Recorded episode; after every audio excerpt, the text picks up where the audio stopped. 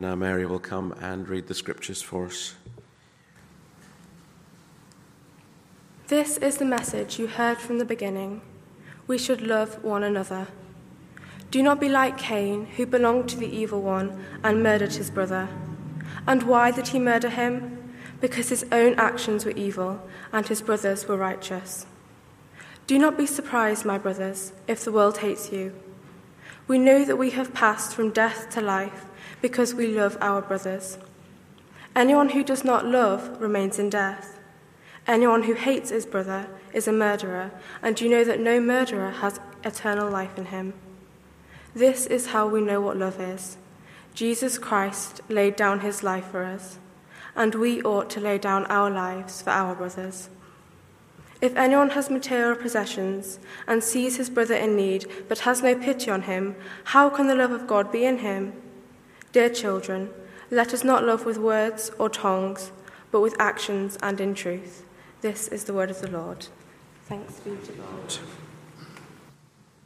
Please do have a seat.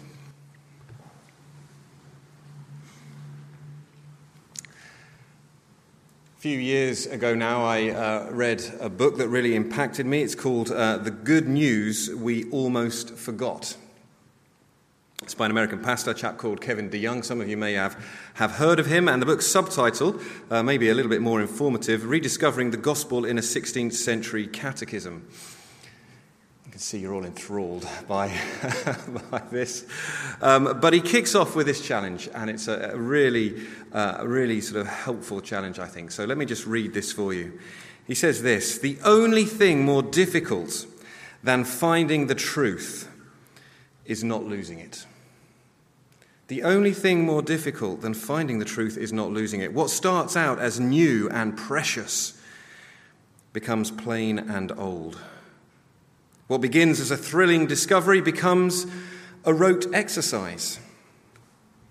What provokes one generation to sacrifice and passion becomes, in the next generation, a cause for rebellion and apathy. Why is it that denominations and church movements almost always drift from their theological moorings. He goes on to say this No doubt the church in the West has many new things to learn, but for the most part, everything we need to learn is what we've already forgotten. The chief theological task now facing the Western church is not to reinvent or to be relevant, but to remember. We must remember the old, old story. We must remember the faith once delivered to the saints. We must remember the truths that spark reformation, revival, and regeneration. Isn't that a great quote? I think it's a great quote. We must remember the old, old story. We must remember the truths of our faith. But actually, Kevin DeYoung is, is only rephrasing in a way, what the Apostle John had written centuries earlier. Uh, if you've got your Bibles, do open them up now. Now would be a, good time to, to, to, get them open. Turn uh, to 1 John, whether you've got a hard Bible or a Bible on your phone, whatever it is that you, uh, that you use. If you open it up to 1 John, and if you're new um, and you're not familiar with where 1 John is, just go to the end of the Bible, come back a few books, and you will find uh, John, uh, 1 John there. This is what the, the, the very start of 1 John says. 1 John chapter 1 verse 1 that which was from the beginning that which was from the beginning. Here we are in the middle of a, a series in John's uh, first letter. I've caught up with, with a few of those series um, uh, that Mike has been uh, sharing with you. I've, I've, not gone through all of them, uh, so forgive me if there is a, a, any repetition along, along there, any unhelpful repetition. But if you remember back to, uh, back, back to Mike's first sermon, John begins with this plea, and it is a plea to take note of the old, old story. His opening pitch, if you like, is to remember. Remember that which was from the beginning. Go back, John says. Go back, remember. Remember the basic, orthodox, apostolic faith, faith that you believed from the beginning. So, why does John want his readers to do this? Well, he wants to remind them, he wants to reassure them uh, that they are saved. Hence his concluding remarks uh, in 5 verse 13 I write these things to you who believe in the name of the Son of God, so that you may know you have eternal life. 1 John, is written that we may have assurance in what we believe. And in the specific passage we're looking at today, John wants to remind Christians of the basic implication of being saved to love and not hate. We know we're saved by the way we love, John says, and we know what love is when we look at Jesus. Let's pray before we explore this uh, any further. Let's pray. Heavenly Father, we do thank you that you have caused this book to be written so that we may know we have eternal life. And as we think now more about what John wrote about love between Christians, and indeed the hatred of the world as well, please would you open the eyes of our hearts to understand more deeply the love of the Lord Jesus that you call us to imitate. And we pray that in his name and for his glory. Amen. So, 1 John uh, um, chapter 3, we're at, and verse 11. And it says this For this is the message you heard from the beginning. You've already heard that phrase actually uh, seven times in 1 John already. This is the, um, the eighth and final time that John will use it. And he uses it with an immensely practical application. For this is the message you heard from the beginning we should love one another. Our first heading today bring it back to love and not hate. This, if you like, is the original gospel application. Because when people truly realize the depths of God's love, when they realize that despite rebellion and sin in turning away from their Creator, He still longs, despite that, for them to be in a restored relationship with Him. When they realize that His grace is unlimited and his forgiveness is a free gift. And when they realize that if it weren't uh, for, G- for Jesus' sacrifice, then an eternity of torment away from God is the reality. When people realize all that, they cannot but want for others to share in that love and for others to witness that love in action through their deeds. For this is the message you heard from the beginning. It's an obvious application. We should love one another. I think that uh, Jesus' final words to his disciples are probably uh, very much in John's mind as he writes this. Indeed, the similarities between uh, John's gospel and this letter are one of the reasons why most people are convinced that this anonymous letter is actually written uh, by the Apostle John.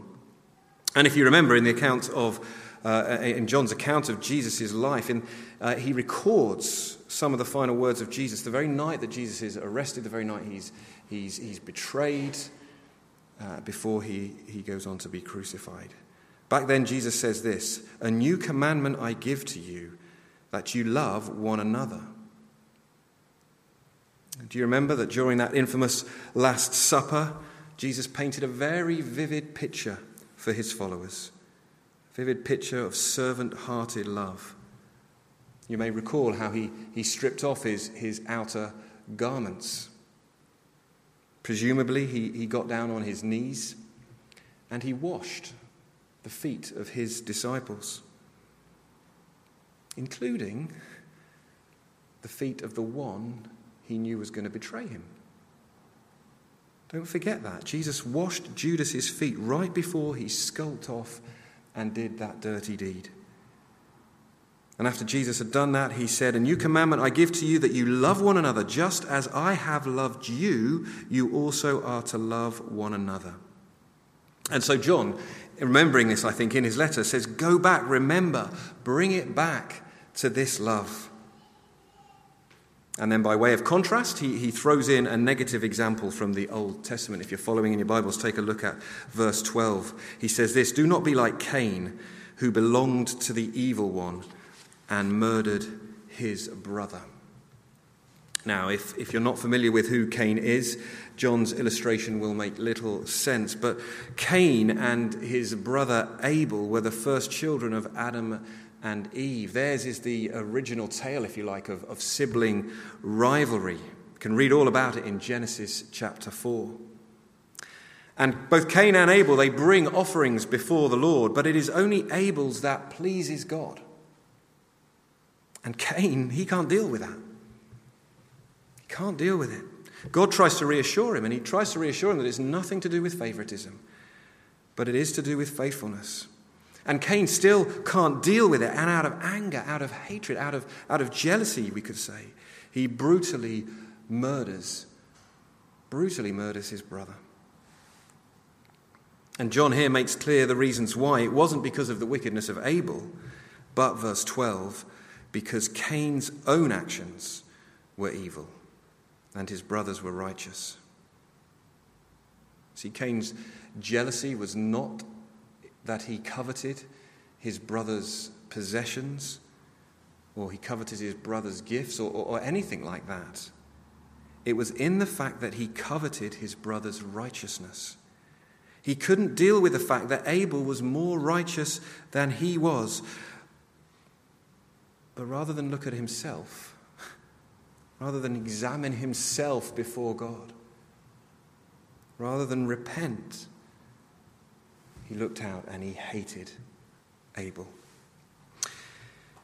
And, and in this way, he serves as what John Stott has helpfully called a prototype for the world, a prototype of the world. You see, the world still manifests those ugly qualities that Cain displayed. The world hates righteousness, it does. It hates godliness. And therefore, the world hates us. This is my second main point this morning. Don't be surprised that the world hates you. Straight out of verse 13 Do not be surprised, my brothers and sisters, if the world hates you.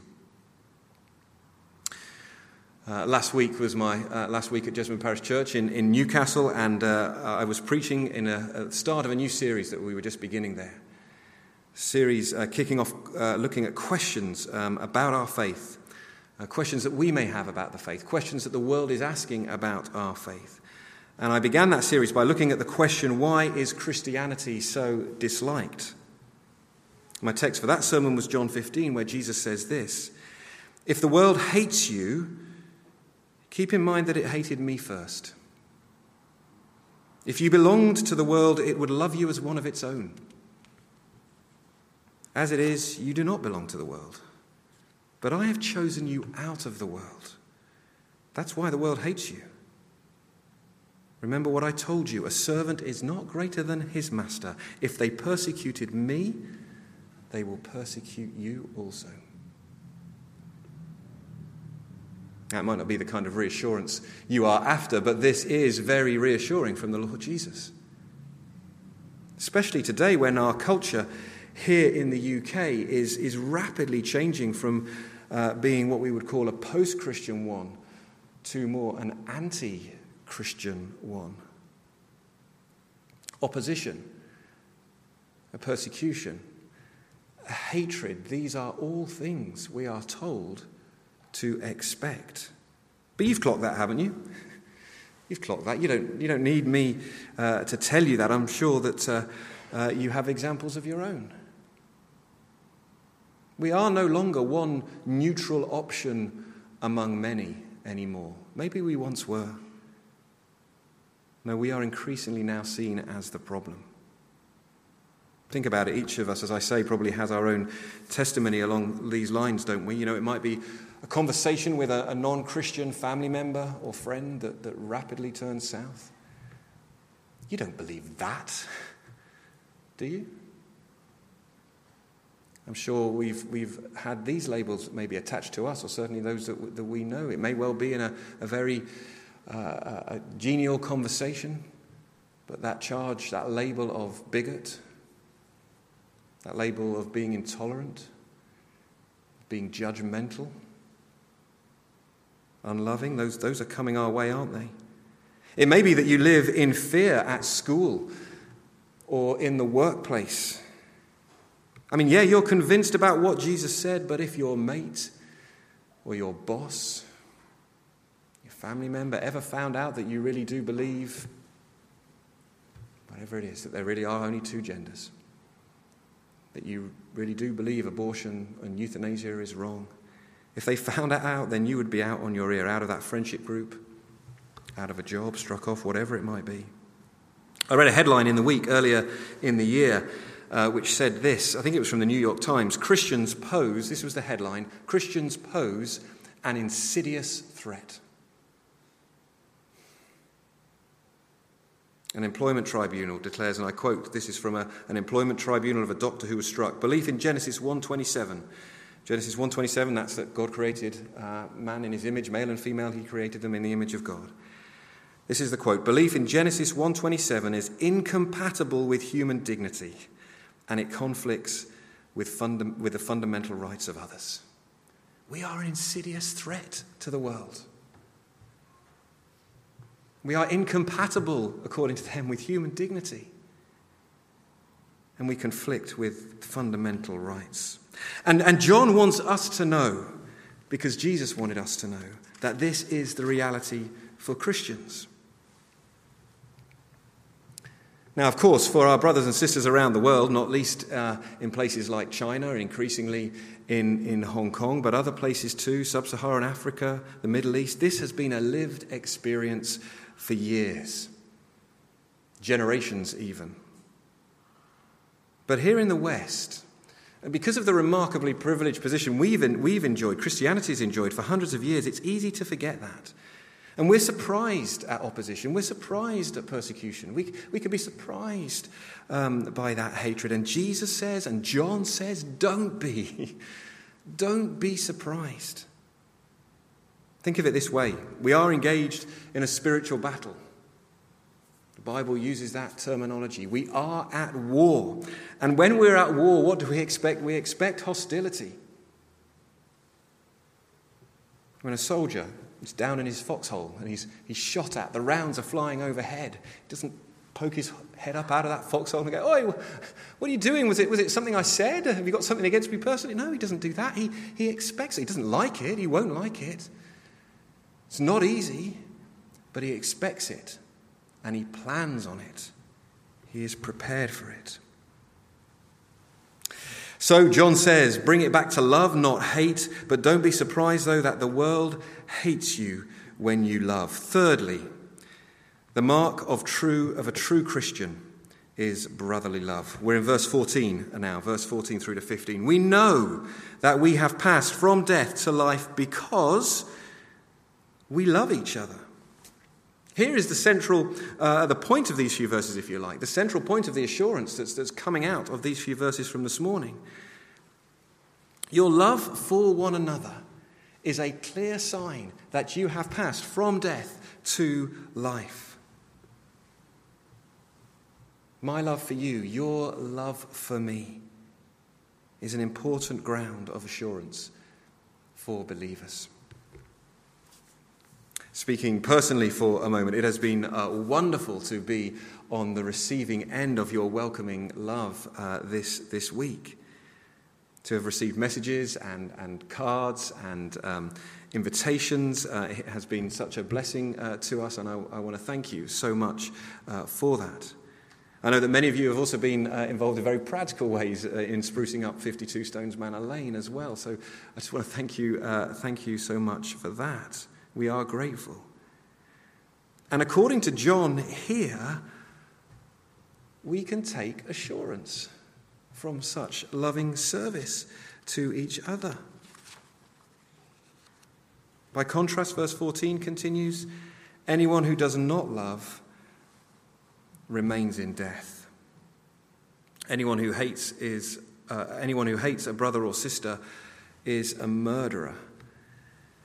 And you know that no murderer has eternal life residing in him.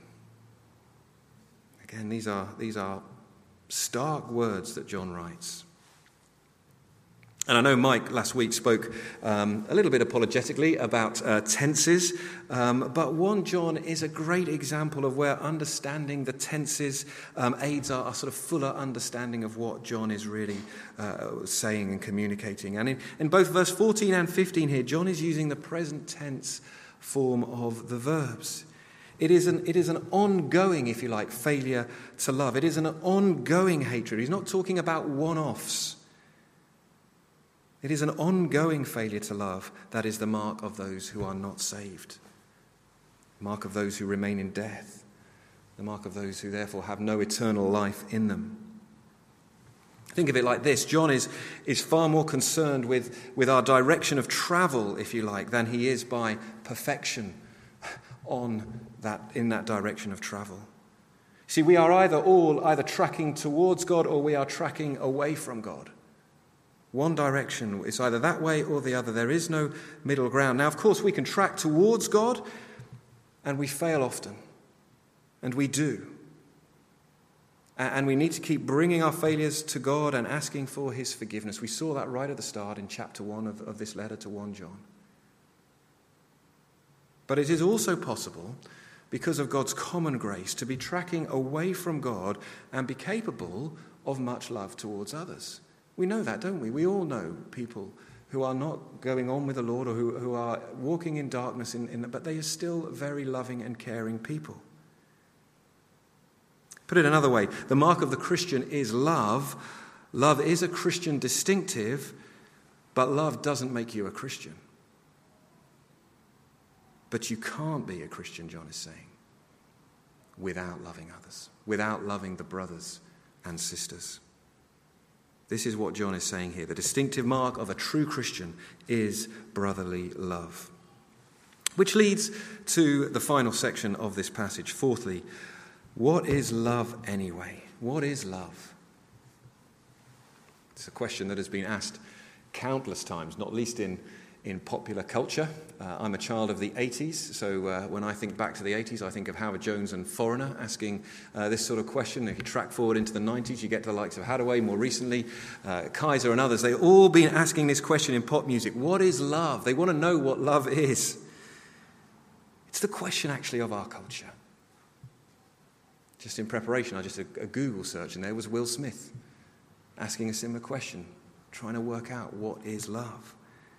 And the answer to our culture's question, the answer to that question is here. It is found in verse 16. This is how we know what love is.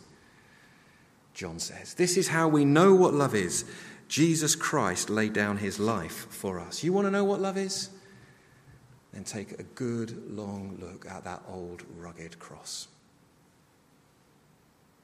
That is where we see what love is, really is.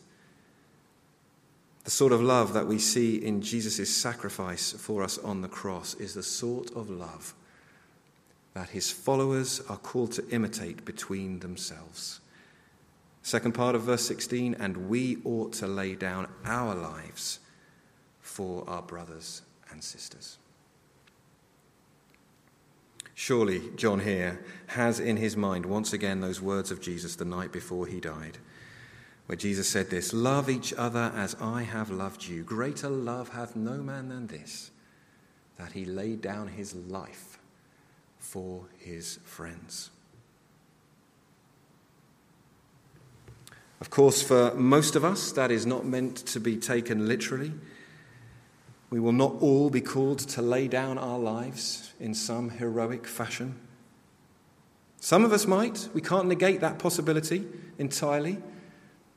But most of us won't be called to pay that ultimate sacrifice.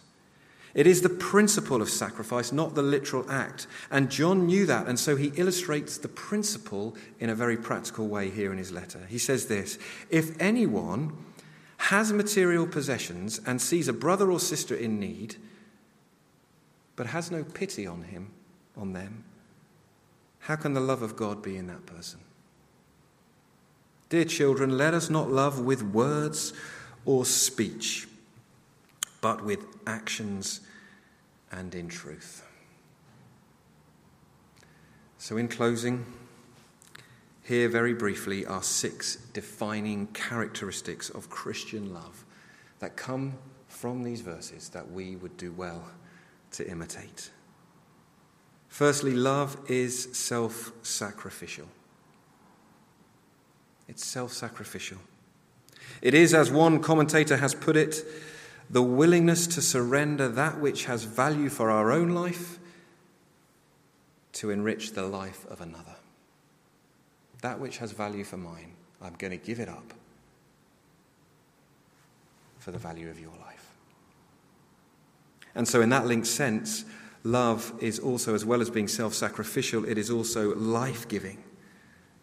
We give of our life for the life of our brothers and sisters. We do so in ways when we love them that will enhance their lives, that will enhance their lives physically, yes, but also spiritually. And that, of course, can mean a hard conversation sometimes. It can mean a gentle rebuke. The laying down of our lives, the inconvenience that that might bring, is in order to enhance and provide life for each other, both now and on into eternity. Love is self sacrificial, it is life giving, it is also generous. We see that in these verses. If you have something and someone else needs it, if you have an abundance and you can share, that's what love does, isn't it? Maybe, maybe it is apples, uh, rhubarb, uh, maybe whatever it is you can share from the garden. You've got an abundance of that, then you know we share that sort of stuff, don't we? Maybe it's money. Maybe it's the use of a spare room for the night or for a season. Maybe it's a car. Whatever it is, love does not hold on too tightly to one's material possessions, but it generously shares with brothers and sisters, particularly to those in need. And so, fourthly, love is also compassionate. See, if you see me uh, in need, but you have no pity, that's not love. If I see you struggling and I close my heart, so to speak, to you, I'm not loving you. I mean, yeah, we can be generous with each other, can't we, when we have plenty? That's a relatively easy thing to do. But when we're in need, when the, my washing machine breaks down and it's going to cost you to come out and help, when you learn that that brother or sister is struggling to pay the rent and, and actually to help them means foregoing something for yourself, and when a friend without their own private transport has to travel the length of, of the country for a family funeral and has no clue how they're going to do it, and you're going to take your last day off leave to help them with it. That is compassionate love. Treating others as we would long to be treated ourselves in that situation. Love's compassionate. And fifthly, love is practical. Because, yes, it is about possessions and things, it's about broken pipes and cakes and toys and fixing cars or whatever it is, but it's also about your actions and the giving of time. It's about presence, about being there. I remember here Rob Parsons from uh, Focus on the Family saying this once that love is not spelled L O V E, it's spelled T I M E. It's about the giving of our time, counsel, prayer. Because finally, love is truth. To love truthfully is to love more than in word only. And I can't put this any better than James does in his letter. James writes this He says, Suppose a brother or sister is without clothes and daily food. If one of you says to them, Go in peace, keep warm, and, and be well fed, but does nothing about their physical needs, what good is it? In the same way, he says, faith by itself, if it is not accompanied by action, is dead. We love not just in word, but in deed, and therefore in truth. So, St. John's, bring it back to love, not hate. Don't be surprised that the world hates you. Remember that the mark of a true Christian is brotherly love. It is love that is self sacrificial, life giving, generous, compassionate, practical, and true. Let's pray in response. And perhaps you'd just like to take some time to respond in the quiet of your own heart as you do business with the Lord um, in response to his word this morning? What is the Holy Spirit challenging you over right now? What is he prompting you about? Just a few moments quiet.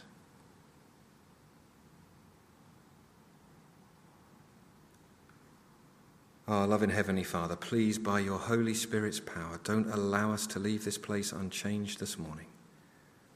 Help us to expect, help us to prepare for the world's hatred. But help us to love, Lord, not with words or speech only, but with actions and in truth. And we ask this in your name. We ask it for our assurance, and we ask it for your glory.